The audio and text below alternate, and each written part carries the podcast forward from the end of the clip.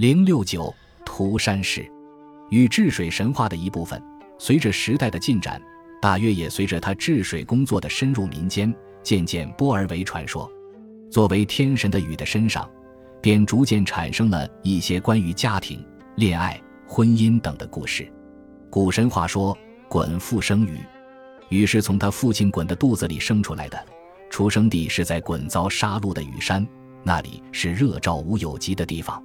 但是后来传述的带有人化气味的神话却不这么说了，却说是鲧娶于有身世之女，年壮未姿，栖于底山，得一以而吞之，亦若为人所感，剖血而产高密。家于西羌，地曰石牛，石牛属西川也。高密是禹的称号，因为据说禹增封在高密这个地方，这里禹有了一个叫女西的母亲了。女西世本作女志，又作修己。太平御览卷四引遁甲开山图荣氏解作女嫡，说女嫡母即是纽山下泉中得月经如鸡子，爱而含之，不觉吞，虽有身，十四月生下雨，和前面所述又略有不同。总之，后来的雨诞生神话已经没有先前那种严酷的气氛，而代之以和平环境里的温暖和诗意了。禹不但有正规的家庭出身，而且还有和一般人相似的恋爱和婚姻。《楚辞天问》说：“禹之立献公，将省下土方，焉得比涂山女而通之于台桑？闵妃匹合，绝身世迹，胡为事不同位而快朝祀？”郭沫若、屈原赋金义一作。夏禹尽力治水，是天叫他来观看下放的情景，怎么找到涂山氏女子？在台桑和他通淫，相怜相爱而成配偶，是为生儿育女以延后嗣。为什么彼此的嗜好不同，而只图一时的安逸？译文大体上是能表达出原诗的精神的。禹和涂山氏姑娘的恋爱，或当属于人神恋爱性质，这原是神话中经常遇到的，本无可厚非。但是《天问》作者对于选择的涂山女这个具体对象。却有一些隐约表示不满的言辞，胡为是不同位而快朝祀，就是作者对于表示的最大不满。只因这位涂山姑娘和禹的志趣有根本不同，以致后来两人之间矛盾重重，终以匹离。作者对禹的择偶不当，是以一种叹惋的心情发而为诗中所问的。关于禹和涂山氏女的恋爱、婚姻，到后来匹离的神话传说，秦汉古籍。多记有之，《吕氏春秋》因出片说：“禹行水，见涂山之女，禹谓之欲而寻省南土。涂山之女，乃令其妾后与于涂山之阳。女乃作歌，歌曰：‘后人惜衣，时时作为男音。’这是禹遇涂山女的开始，也可说是两人的初恋。从继续看来，却有点风光旖旎、情意缠绵的味儿。《吴越春秋越王吴虞外传》说。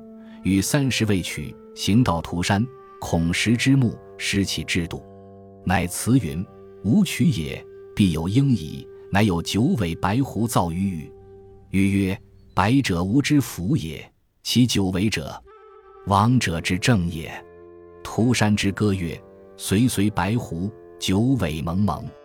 我家家矣，来宾为王。成家成事，我造比昌。天人之际。”于兹则行，名已在。与阴娶涂山，谓之女娇。这是禹和涂山氏结婚前后的经过。文中所说九尾白狐造于禹，九尾狐所象征的乃是子孙繁息。汉代石刻画像和砖画中常以之列于西王母的左右，也是期望子孙众多的意思，并不是什么王者之政。与和涂山女结婚和王者之政有什么相干呢？作者记此一段民间传说，却把九尾狐的含义弄错了。水经注宿水说：“安邑禹都也。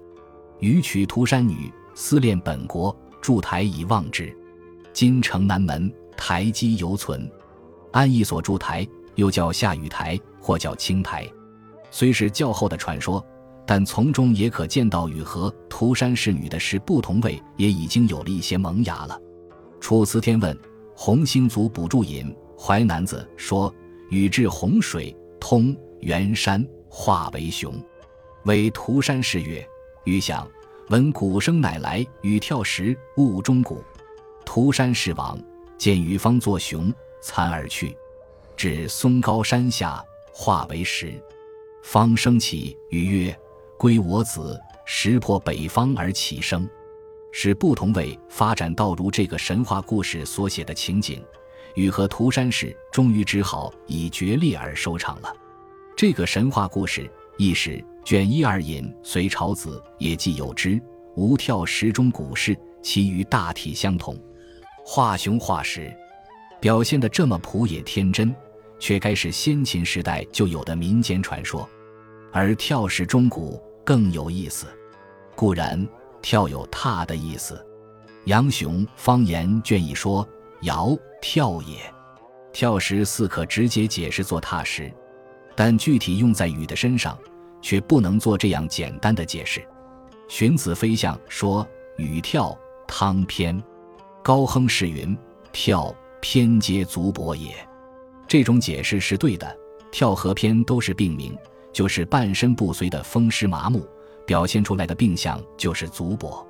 广博物志卷二五引帝王事迹说：“世传禹病偏枯，步步相过，至今巫称禹步是也。”禹因治水而病足跛，当他化熊开山的时候，还做这种状态，因而才有跳石钟鼓的事情发生。这就是禹之所以为禹，而涂山氏呢，却是见禹方作熊，残而去。这个“残”字就说明了问题的症结。它是残，不是巨。照普通的情况论，应该是一件旧句才对，但它却只是残，那就是说，他早知道禹为了治水。不惜变化作奇形怪状的动物模样，以凿山开路，导江疏河。这对于一个王者的禹说来，未免太失身份了，故而他残，并且可能还非止一遭，而是残之以履。因此，他才在这一遭撞见时不顾一切，拔腿就跑。禹追他到松高山脚下，见他已化为石，完全不理他了，才情不自禁喊了一声：“归我子。”于是石人朝北方破开肚子。生出禹的儿子起来，启之所以名启，就有开的意思。禹和启都是剖腹而生，好像是家传，但是时人升起的情景却显得与夫妇俩的感情非常别扭生硬，已经到了决裂的程度。和涂山氏做后人西医歌词时的情景比较起来，真可说是相去天渊了。天问所问胡为是不同位而快超似，对于择偶不当，虽有微词。但从跳石钟鼓这样的神话传说看来，也毕竟没有掩却禹治水辛勤忘我劳动的光辉呀。